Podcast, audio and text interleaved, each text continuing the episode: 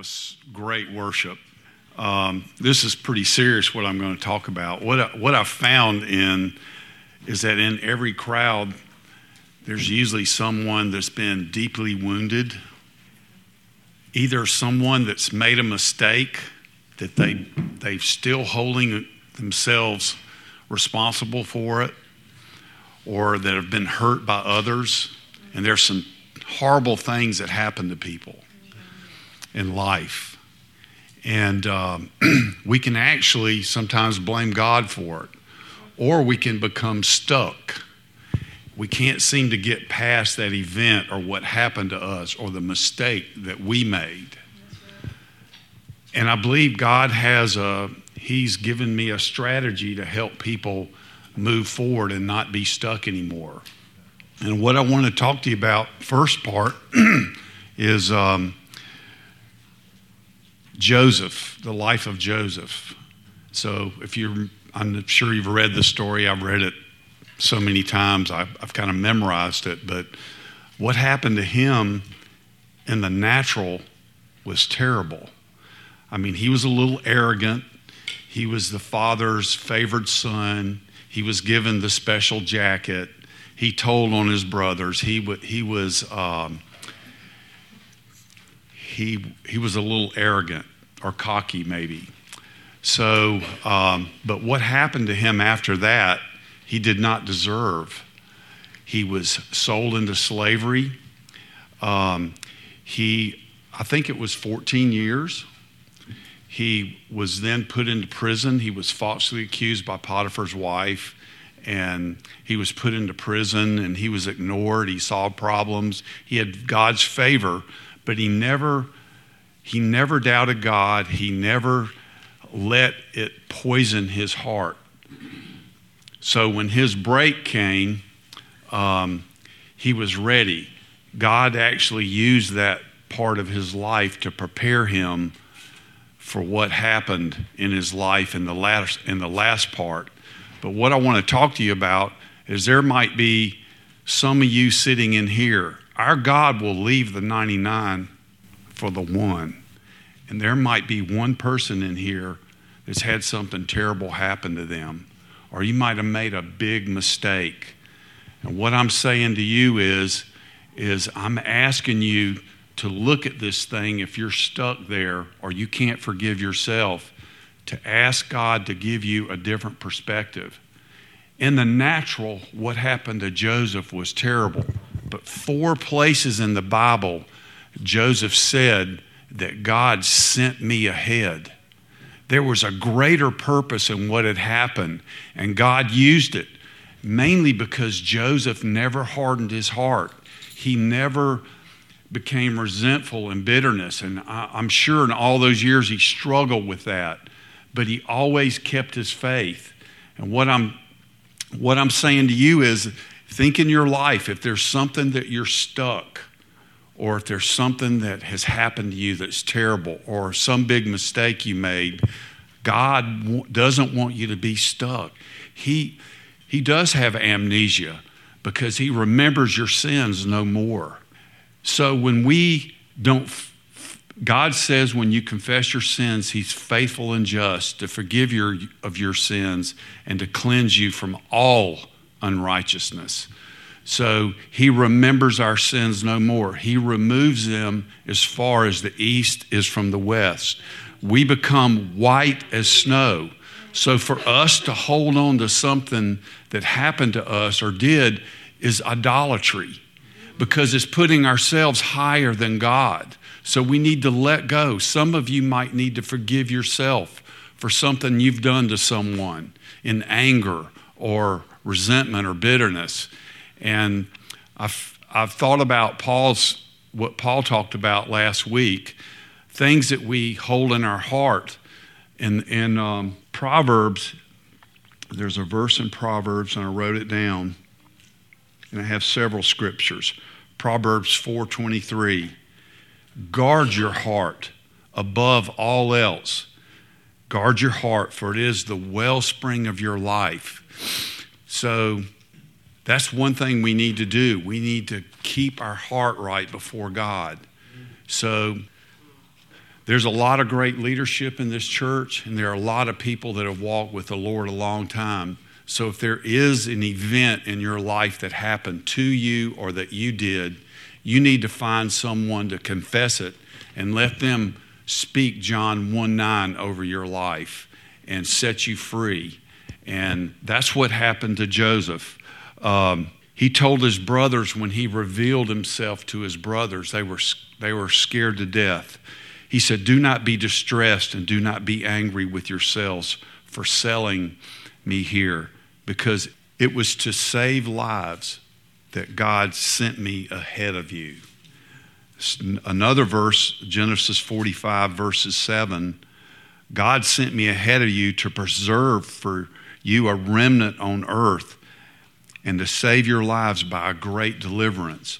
In verse 8, so then, it was not you who sent me here, but God. Just maybe something that happened to someone in this room, there's a different perspective to look at it. God wants to use what happened to you for good in your life. Um, 2 Corinthians 1 3 and 4. With the grace He gives us to go through an event and to make it through, we're able to give to others to help them. And you notice, like people in Al Anon, you don't have um, robbers and thieves, you have people that overcame that thing in their life and they have a passion to help others. And so, um, and there are other like uh, Narcotics Anonymous. I've been to some of those meetings just to see what took place, and uh, and I've noticed that people that overcame it with the grace God gave them to overcome it, they passed on to others, and they they um, they gave hope. So I just lay that out before you today. If uh, if any of you have, I'm, I'm sure that the staff would love to pray for you, or I would love to pray for you. If you have any event in your life you want to confess or get prayer for for healing, uh, because I felt like today God wants to heal somebody. He wants to set somebody free. So um, he had me change everything I was going to talk about. I had prepared, and uh, I feel like that was for a reason. So I'm not trying to be negative. I just want to give you hope that nothing that's happened to you can set, can set you back or hold you back. And I look at all the men in the Bible God used, He didn't use perfect people.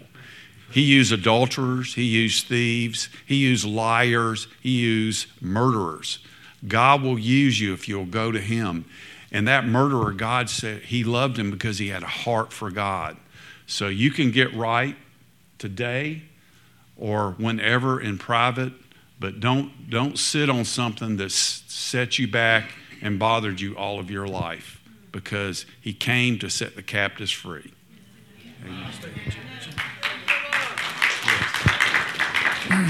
That's powerful. Maybe at some point, when if Jim's comfortable, he can share his story. But I just want to tell you about this man. This this is coming from someone who has overcome. And he's had some rough blows in life, but I am amazed because this man is, he loves God, and there's a depth that's built in him, and he's had to overcome some things. And so when he says this, it's coming from a life who's lived it. And so I'm, I, this is a, a right on. Jim, why don't you pray for us as a whole? Okay. Well, I, I feel like what Paul had to say if we're, I've been, I've, I started asking the Holy Spirit, I've asked Him to create a clean heart in me.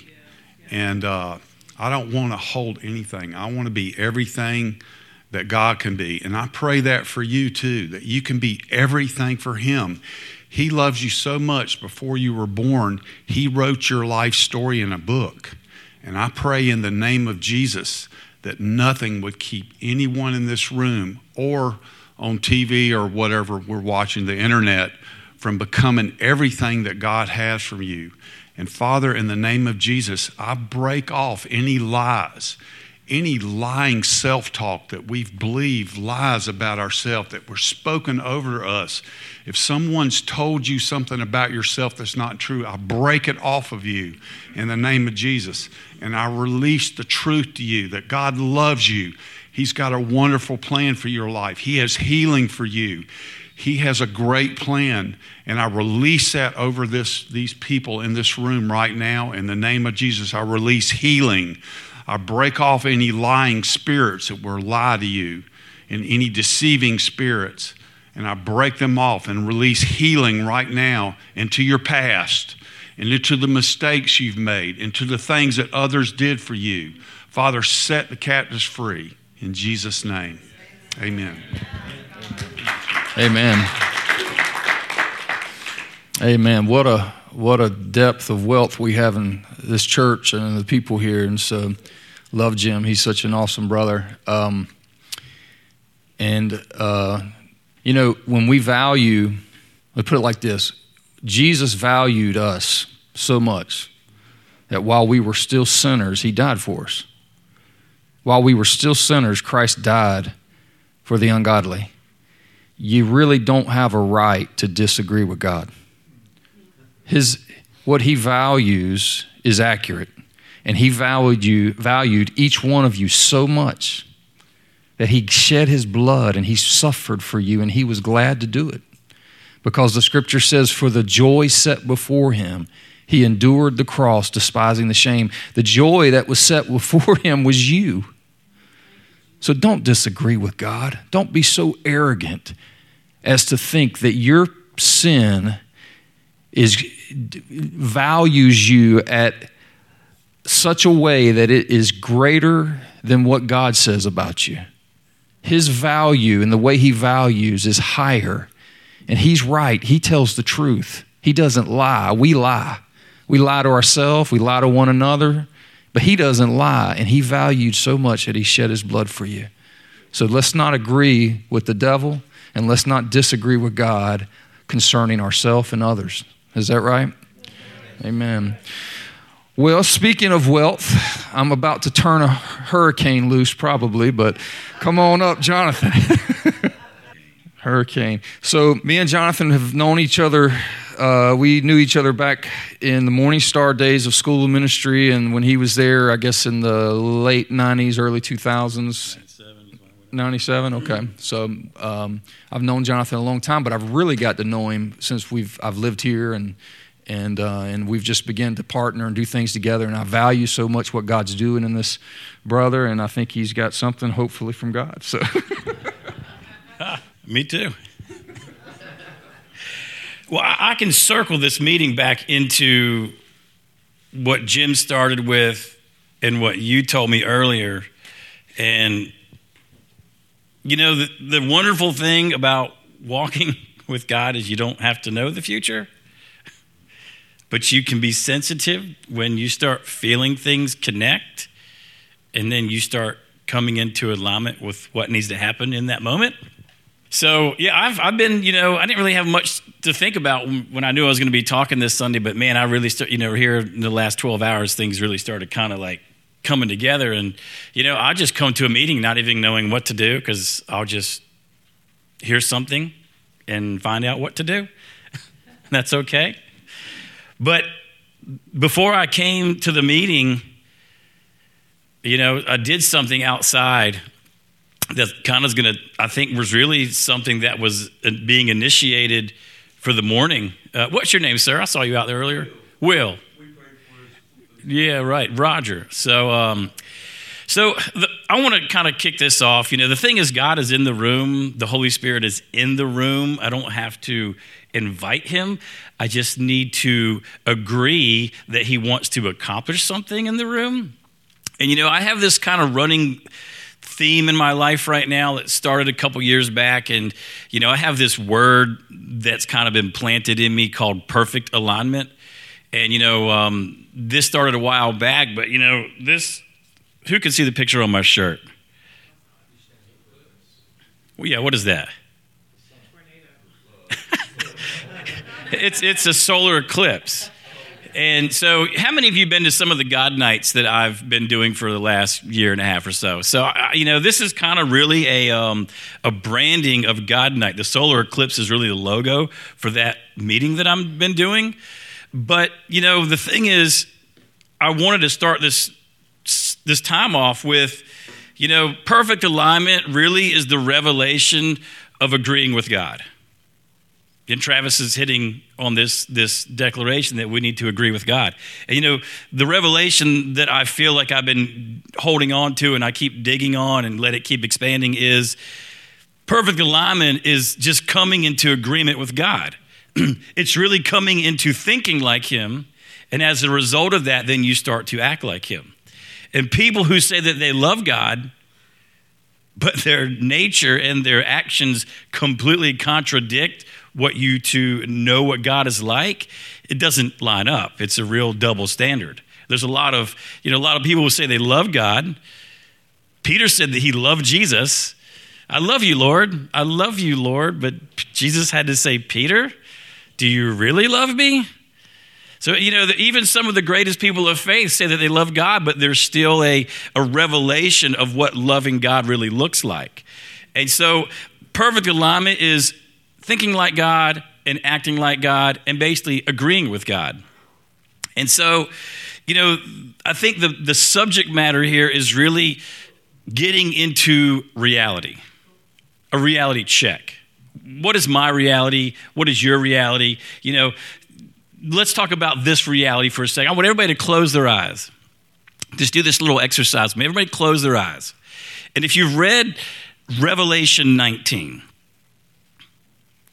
you begin to come into this understanding that there's a throne room. So just imagine right now, there is a reality in this moment in time, in the earth, that coincides outside a reality of time. And right now, there is a throne room with 24 elders. Imagine that 24 elders around the clock saying, Holy, holy, Holy is the Lord God Almighty. In all things, bow and worship him. And just, just stay in that for a minute. That is a reality of what's happening in a place where time does not exist. That's happening right now around the throne of God. And by faith, we understand that. By faith, we're literally, we are, you can, you can just be still and you can feel the presence in the room. You are stepping into that reality by faith and you are there, seated with God, seated with Jesus in heavenly places. And you now literally are in the throne room right now. By faith, that is a reality. And you can snap right out of it and come right back. And you can look at me and you can look at each other and you can see, man, See, reality changes everything when you come into seeing things from the perspective, a word that Jim had hit on, when you see things from the perspective of how God sees things. So, you know, reality, I, took a little dictionary snapshot here. You know, by definition, you know, reality is the world or the state of things as they actually exist as opposed to an idealistic or no, notional idea of them. And the other option is the state or quality of having existence or substance. You know, reality comes in so many different ways for so many different people because of what they believe or what experiences they've had. Like Jim has a reality based on what he's had to overcome that I don't have because I haven't walked in his shoes.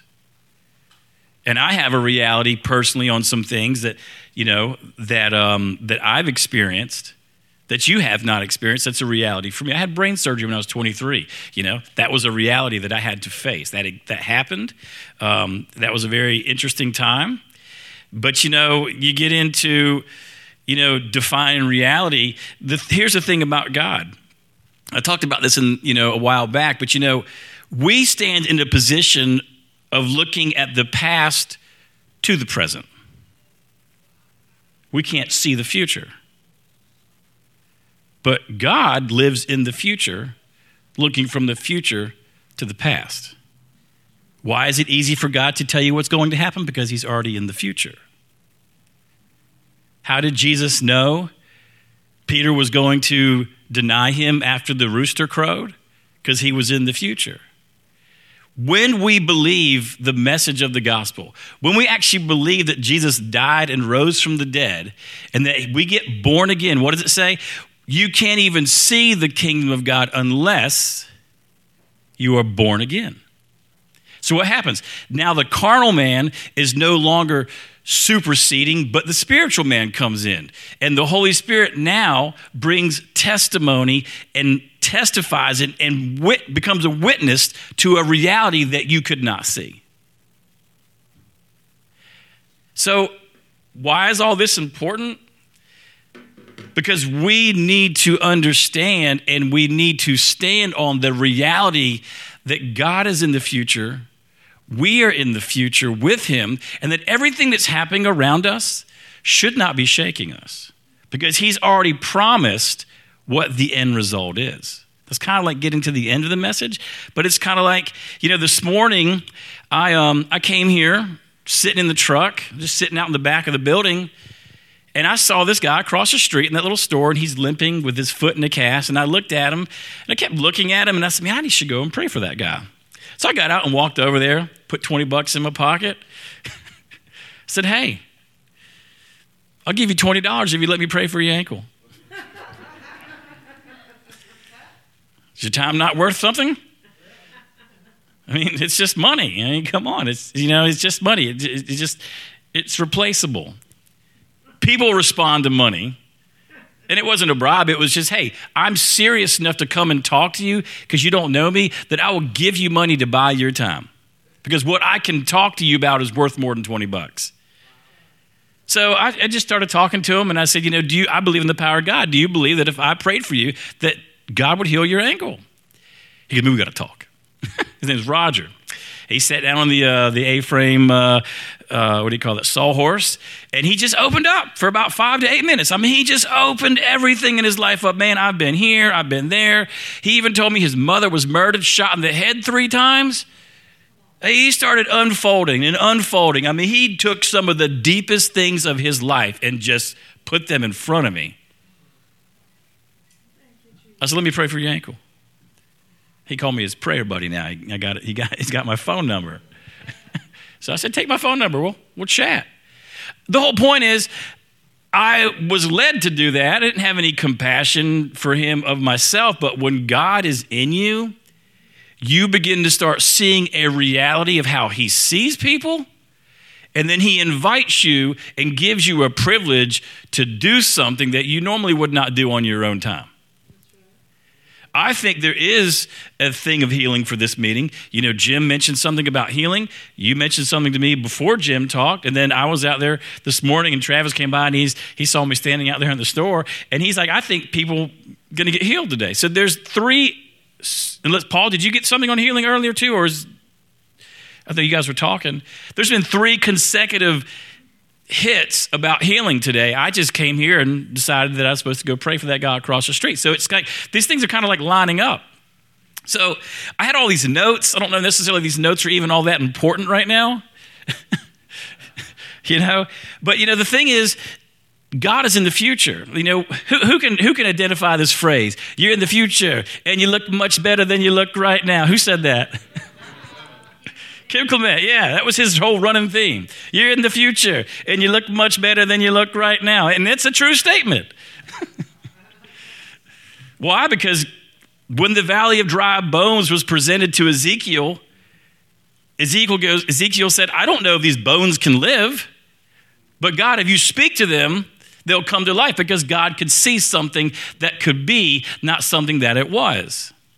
True prophetic declaration is being able to call futures into existence. There's a, there's a, there's a verse in this, uh, this song that I hear. He's a hip hop artist, and he says, You're too busy talking about people's past. Why don't you start talking about their future? Everybody's so hung up on the social dilemmas of the past. Why don't we start talking about the future? God's not talking about the past, He's talking about the future. He's talking about the future of your life and my life. He's talking about the future of Roger's life. What was Will? Will? Talking about the future of Will's life. God is talking about your future. This is, this is what blows my mind a little bit. You know, I had this, I guess, a, what I call a revelation when I was, I was reading up on Noah. And you know, in Genesis 6, it says that Noah was a righteous and blameless man. And the Lord came to him and said, Noah, I'm about to destroy the earth. That was a reality that he carried for 100 years. In Genesis 5, it says that Noah was 500 years old when he had three sons. In Genesis chapter 6 or 7, I think it's 6, it says that when Noah was 600, he stepped into the ark and shut the doors. For a hundred years, God had showed him what he was going to do in the future. And I think to myself, how could you imagine living with yourself and your immediate family for a hundred years and you know the earth is about to be flooded? Did he even tell anyone? Could he tell anyone? Did he even have the right to tell anybody? See, a lot of people talk about being prophets, and prophets always want to talk about what they're seeing. Well, some of the prophets that are truly mature they don't really talk about what the Lord is showing them because they like to keep the secrets of the Lord because there's trust there. It's not because they're hiding, but there's something about God finding someone that He can talk to them and they can keep this between Him and God. And I've heard some people say that many people will be known in heaven for the things they did not share while they walked on the earth, not everything they did share. If you have a best friend and you tell them a really close secret, what's the last thing you want them to do? Is it not God looking for someone who will not disclose some of his closest secrets?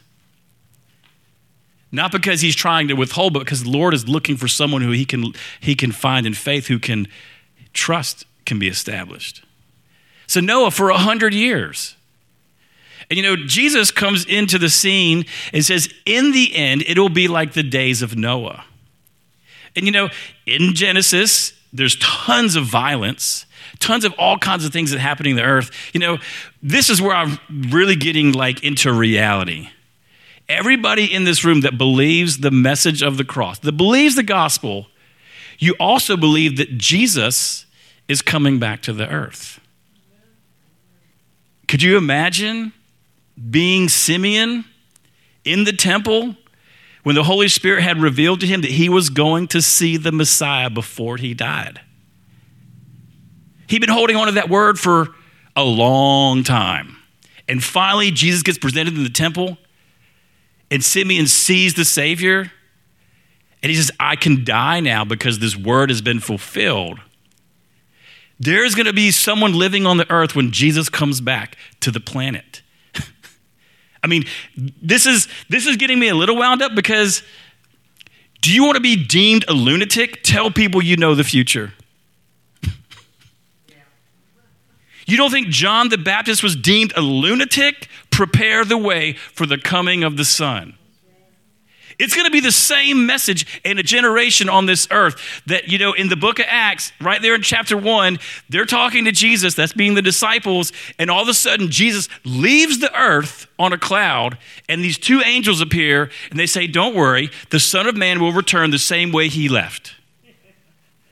That's a, that's, that's a prophecy, that's a word all the way in Revelation, all the way back through scriptures, people are prophesying about a second coming.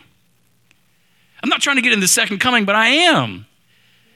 He was prophesied before he came, Isaiah 61. He will break free those who are in slavery, and in also Isaiah 6, he will be born of a virgin, foretelling the future.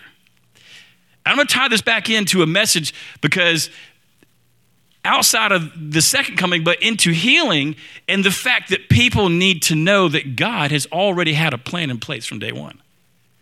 And this, is, this gets into the real depth of faith and the reality of what we believe. Hey, What's the future hold? Uh, Jesus will be coming back to the earth. okay, you one of those believe the Bible guys. Yeah, absolutely, I believe the Bible because by faith, I understand that God created all things, and by faith, He's revealed things in Scripture. I don't even know why I'm even on these subjects. This has been like a weird morning for me because I'm just sitting over there with my eyes closed all morning, and the worship was amazing. You guys had some veins, man, that just there were some veins and anointings that just kept coming up and down. And, and honestly, we could have just not had a meeting and just prayed for the sick and gone home. That would have been fine. I, I, didn't have to talk today. But, you know, could have just prayed for the sick, worshiped and left. Maybe had some food and then called, called a day.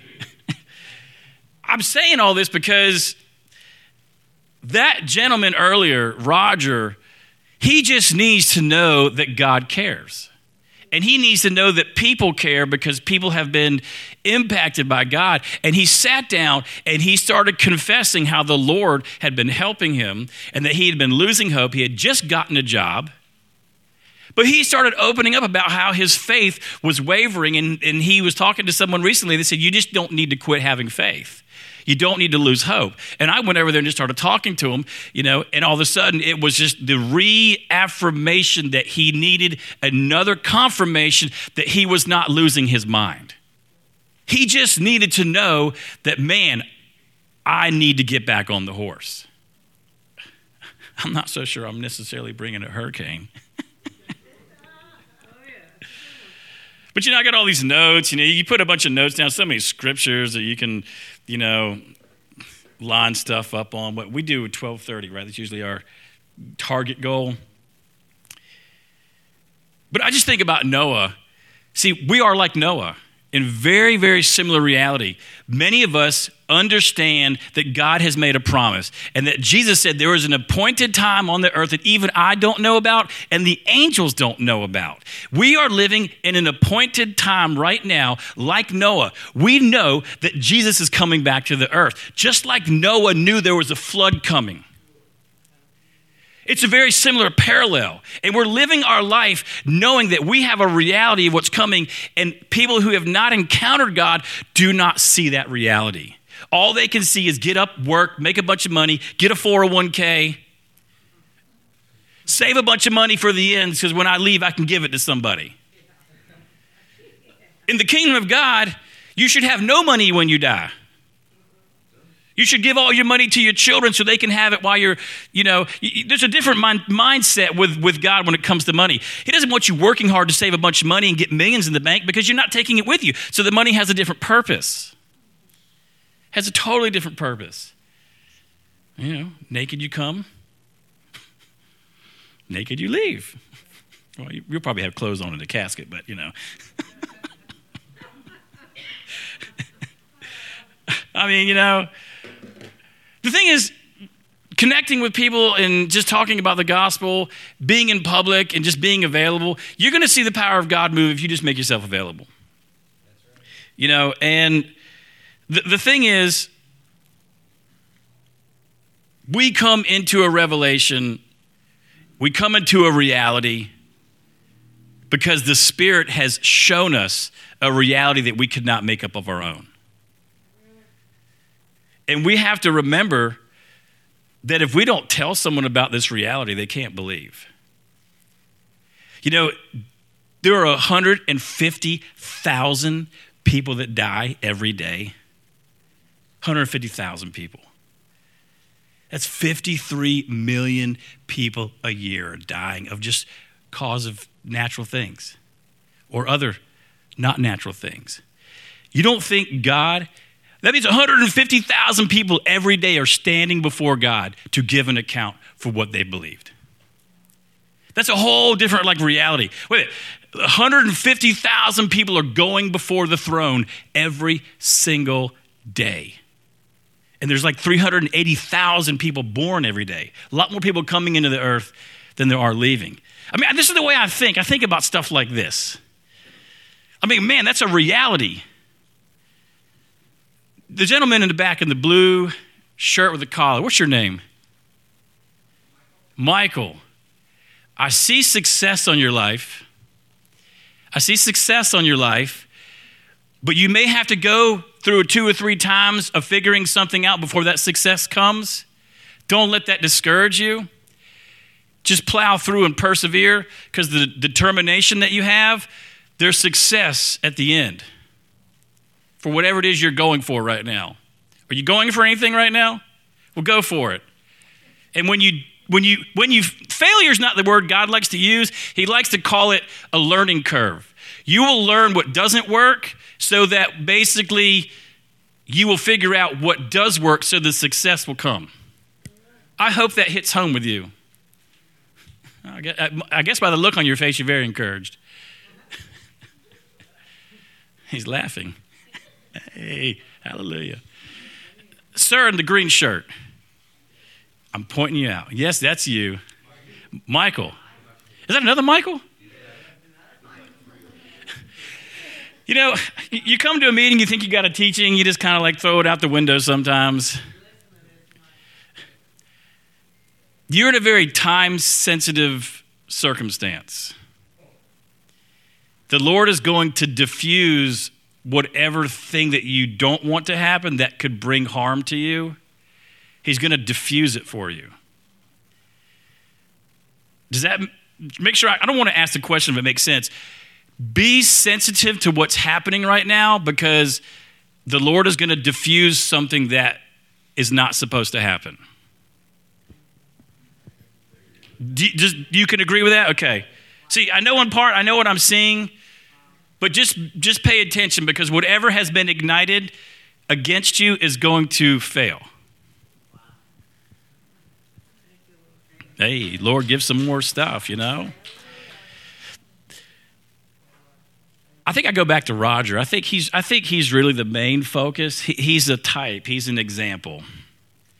And, you know, I, I'm reminded of the Lord answering a question for me through a very odd scenario of me being arrested. This is like a year and a half ago. no, it's not because I'm a criminal. No, it's not because I broke the law. It was the Lord using a circumstance to get my attention. Roger is an example of someone who just is waiting for the Lord to intervene and to let him know that he cares and that there is faith on the earth. There is. But I asked the Lord a question. I said, You know, what's the number one thing that you're asking of me? There's a lot of things you can do, right? But what's the number one thing the Lord wants you to do? Because you can waste your time doing a lot of things the Lord's not asking you to do. And that's okay. The Lord will bless it. He loves his children. He wants to see us have fun. But I'm like, okay, well, what's the number one thing? So I'm driving down the road, and the blue lights kick on, and I get pulled over, and the sheriff walks up to the front door and says, "Hey, sir, how you doing tonight?" I said, "I'm good." He goes, uh, "Did you know your driver's license is revoked?" I said, "I did not know that." He goes, "Well, it is, and so I'm going to have to arrest you." I said, "Really?" I said, okay. It's like 10:30 at night. My dad actually was present. He had to come bring $100 to me so I could pay the bail. I mean, I went to jail. I mean, the jail, like the jail cell area in handcuffs. Here's what happened. I'm sitting in the car and I was like, you know what, man, this is a really good thing that's happening. It is. This is a good thing. I, so I felt the Lord fall in in the truck. I felt the Holy Spirit just coming. I'm like, man, I see it. It was just like instant understanding. That's what it's like with the Lord. Sometimes you just instantly know what's happening because the mind of God just comes in and just shows you. There's no figuring out. That's why it's called a revelation. Bing, the light bulb kicks in. And I started seeing this sheriff as really a messenger. And I was like, I'm so glad that you've told me because if you wouldn't have told me, I wouldn't have known. And when I said that, I literally prophesied my own answer because the Lord took me straight into the scripture that says, How will people believe if no one is sent and no one is told the message? I didn't know that my driver's license was revoked. So I'm glad he told me because I would not have known unless he told me. How will people know if there is hope unless someone is sent to tell them? So he stuck me in the car, put me in handcuffs, and I was so happy. I mean, I was like cloud nine because I knew that I was having a revelation, I was getting an answer. So I started prophesying to the sheriff on the way to the sheriff's cell. I started talking to him about his father and how God needs to be his father. I just went into this whole. I'm so I'm, I mean, so uncomfortable in those cars, man. Your your arms are tucked behind your back. You're pinched against the seat. And I'm just like, the guy's looking at me like, what is wrong with this guy? He's happy about being in the back of my sheriff's car. And I was so tickled because I knew that I was getting revelation, I was getting an answer. So I just started prophesying to him about his future and his father and all that stuff. And he kind of looked at me, no response, just total sheriff, you know, okay, yes, sir. All right, you know, just he opened up a little bit. I get down to the uh, to the jail. I get in there. My dad brought me a hundred dollars at side of the road down there, at Carolina Beach Road. Brought me a hundred bucks. That's what my fee was to pay the hundred dollar fee, and then I'd go. So he already told me, hey, this is what's going to happen. I'm going to arrest you, and you're going to get out of jail because you're going to pay the hundred bucks. See, the plan was already revealed to me before it even went down. Doesn't God have a plan? Has He not already given us the answer? He has told us the future already. So I get down there, and I've got this really big grin on my face because I'm having a real encounter with the Lord. And I get in front of the magistrate. And she looks at me goes, You can wipe that smirk off your face. There's nothing funny about this. and man, my face dropped. I said, Oh my gosh, you religious spirit. You think I'm kidding? She was a symbol of legalism. She was the judge. She was trying to basically, you know, she not knowing this, because I'm looking at this from a different reality. My reality is I am seeing this from a spiritual point of view, from revelation. All they're seeing is, oh, you have got a speeding ticket or something. And what happened was I had a ticket for speeding, so I have been known to have a heavy foot. It's okay. I've, you know, not perfect. I may have perfect alignment with God and I'm perfected by faith, but I'm still being sanctified. I had a speeding ticket. Somehow or another, the court date got moved around because of the hurricanes, and I never showed up to court, so they filed a warrant for my arrest. That's what it was. He said, You have a warrant out for your arrest because your driver's license is revoked. And I said, Really? I have a warrant out for my arrest. So I get in front of the judge, and it was like, don't you dare laugh. Don't you dare think about having fun. This is serious. There's nothing funny about this. And boy, I sat down. It was kind of like I got smacked with a ruler. I said, man, she, she's just a type. Isn't that what the religious spirit does? As soon as you're about to get free, as soon as you're about to pay bail, as soon as Jesus comes in to set you free for the guilt of the crime, the enemy will try to keep you from experiencing that freedom. I said, here's the hundred bucks. She goes, take him out of handcuffs. He's free. Dad was at the, uh, were you there that night the whole time you waited for me? Or did you come pick me up? See, this was actually legitimate arrest. It wasn't like when I was in high school and you had to come get me because I was up to no good. This was a true, different encounter. I guess the whole thing is people need healing. Roger had a thing on his foot and I prayed for his ankle, and the Lord gave me a word of knowledge about him having two children. He was like, How you know I got two kids? I said, Man, just let it ride. I said, I just, I just, first thought that came to my head. And he goes, How do you know my ankle was hurt? I said, I just, you're wearing a, a foot brace. He goes, It could have been my toe. I said, I don't know. Okay, let's pray for it. I mean, sometimes you just don't really know you're getting revelation. You know, being prophetic doesn't necessarily mean you know everything you're doing. it doesn't. You know, and, and everybody is prophetic if you're in relationship with God. If you're in relationship with God, you're going to hear him and he's going to move on you and he's going to talk to you about things. That's just the nature of how it works. You can't have relationship unless there's communication. It's just simple. The idea that God's not speaking is pff, no wonder people don't want to come to the message. Who wants to believe a message where God doesn't talk to you? that's just that's not the reality of what it means to walk with God. So why I think this is important, this whole thing tying together with me feeling led to pray for the guy in the back with his ankle, and Travis getting some impressions about healing and getting led on that. And then Jim starts talking about it. We live in such a volatile time. People need hope. They still need hope. It's always going to be like that. And the only way they're going to hear the message is if we decide to tell them. You know, and, and the thing is, in the days of Noah, when Jesus talks about this, this is a sad truth. It is, this is a sad, harsh reality. It says this right there in, um, in Luke 20, 10 24, I think. I got to pull up my notes, correct myself. I've always learned that when you speak in front of people, you want to make sure you got your notes correct so you're not misleading people. But um, yeah, like in the days of Noah, it's actually Matthew 24 37. This is the thing that's crazy reality to embrace. People didn't necessarily believe what was going to happen until it happened. And it says it right there. It says, when the Son of Man comes back, it'll be like the days of Noah. People will be giving in marriage, they will be working, they will be eating, they will be drinking, they will be living life. They did not know the flood was coming until it started raining. And when it started raining, then they knew what was happening. It will be like that when Jesus returns to the earth. People will be living on the earth, being given in marriage, they will be drinking and they will be having fun. And when he comes back, they're going to go, oh my goodness, all those people who were believing for the future, I now get it. And at that point, it may be too late. Because it was too late for everybody on the earth when the floods came. And it rained for 40 days. And when Noah came out of the ark, there was only this is this is a reality check. He walks out of the ark, and there's only 10 people on the face of the earth. 10 people. No, no, I, I counted. There was 10.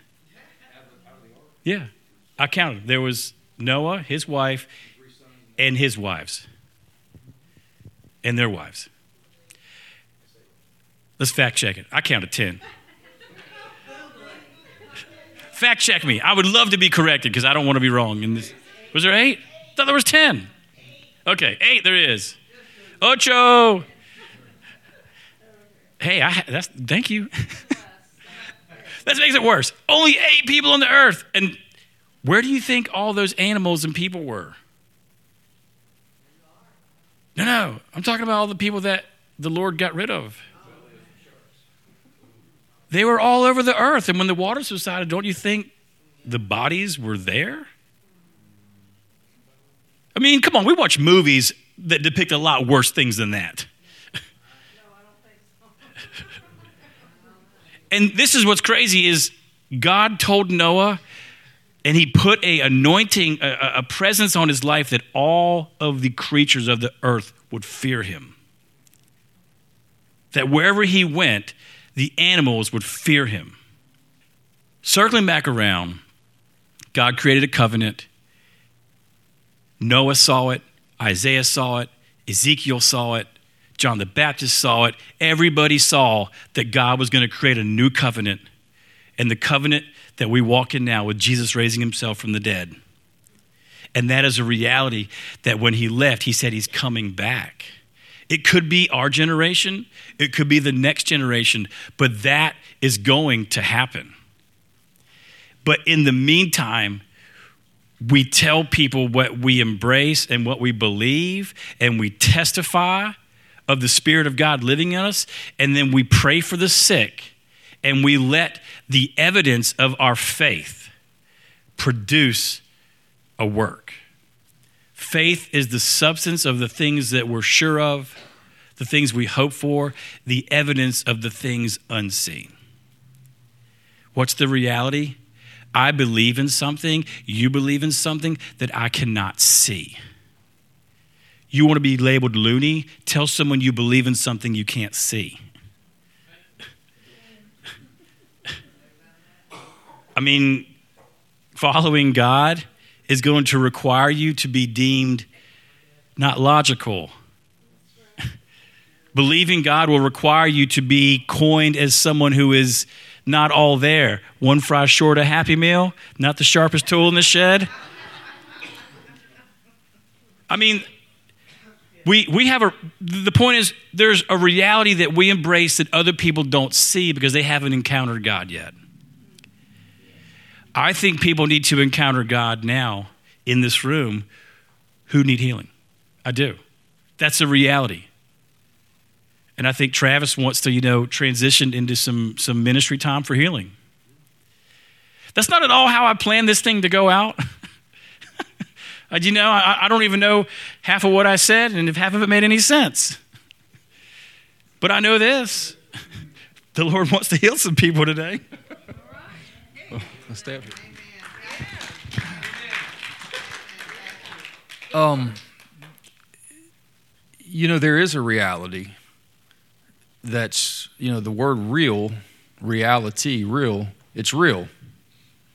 It's concrete. Not everything that we think we're experiencing is reality. It was given to me like this. I had a dream one time that I was in this room and the presence of the Lord was there. I've shared this numerous times at the church, but uh, the presence of the Lord was in this room in this dream. I could, there were angels all around me. It was such a happy place. You could just feel God. I mean, you literally could feel His presence. And all of a sudden, I hear a voice, and this voice whispers something in my ear, and I start considering it. And as I did, though my physical geography didn't change, I'm in the same, standing in the same spot in the same room. All of a sudden, as I'm considering what this voice is saying, I'm in a, it's just pitch black and there's demons everywhere. I can hear them squealing and just shrilling and whatever, however you say that. They were screeching. screeching. And it was just, it was really bad. I mean, it was like going from heaven to hell in a split second. And I'm like, I'm in confusion all of a sudden, like, what just happened? And then I started realizing, wait a minute, whose voice was I listening to? And then all of a sudden, I'm like, wait a minute. I, no, I reject that. And I started rejecting the voice I'd been listening to. And instantly I'm back in the presence of the Lord with the angels and everything had changed, though I physically didn't move. And the Lord began to speak to me that the reality that we experience is based on the voice that you listen to and you agree with. You can be in the very, one person can be going through the exact same thing, but the voice that they're listening to will determine a different experience. It's like the person who's dying, or let's say it like this: the person who looks like they're dying. They're in a they're in a what looks like is a for sure uh, death on a ship that looks like it's going down with no help. One person is freaking out because they're not they're not ready to die, and they know they're dying. The other person's in perfect peace. What's the difference? They're both experiencing the same thing. One has a different reality. You see what I'm saying? And so the Lord wants us to live by a different reality, and it's the reality of heaven. It's agreeing with God. And today, you know, this is what I was thinking. How many saw the recent, the most recent episode of The Chosen? Wow, really? Okay, we got a row here. If y'all, how many watched The Chosen? Okay, that's good. You can get the app and you can watch the three episodes of season two for free. Is incredible. But it, they, they depicted in this last episode a scene where Jesus was sitting and healing people from sun up to sundown, which is, it actually happened. It's written about in the Bible. And it's very interesting, you know, to watch that. But I was thinking about this Jesus Christ is the same yesterday, today, and forever the reality of who he is is that he is a healer. But what determines if he's a healer in our life is basically who we receive him as. Is Jesus Christ, who is the same yesterday, today, and forever, is he your healer today? Is he your healer today? Do you believe that? If you believe that Jesus is your healer today and you need healing, then receive healing today. So we're going to ask for the reality of the Son of God to be manifested in this room. Jesus the healer. So if you need healing in your body, stand up. Can I give a testimony to build some of that real quick? So my, I told Travis, you know, my brother-in-law, he's uh, he's what's it called when you can't eat gluten? You're gluten free, but there's a term for it. What's it called, Mom? So my brother-in-law's been like that for seven years. He went to an event in Greensboro. He got healed of that. He laid hands on his daughter. She got healed of it. He prayed for a lady from his church. She got healed from it. This has all happened in the last two weeks. He's been eating donuts and cheeseburgers like crazy. He said he, he, he um, you know, he'd been eating so healthy for six weeks. He lost a bunch of weight. And he said, oh my God, I put five pounds on in one day because I got healed of this thing. And everywhere you go, he's like, he prayed for me for my shellfish allergy and I ate some lobster. I don't know yet, you know? Well, no, I had a little itch in my eye, but I think I don't even know what it was. But I was like, and I believe it. So I'm just saying, like, there's something happening in my family right now where he's praying for. I said, you go pray for every single person you encounter for this thing, man, because there's an authority and there's a healing moving through you. And he's on cloud nine, eating everything he can eat. I mean, that's happening in, in, in the city right now with just one person. One person.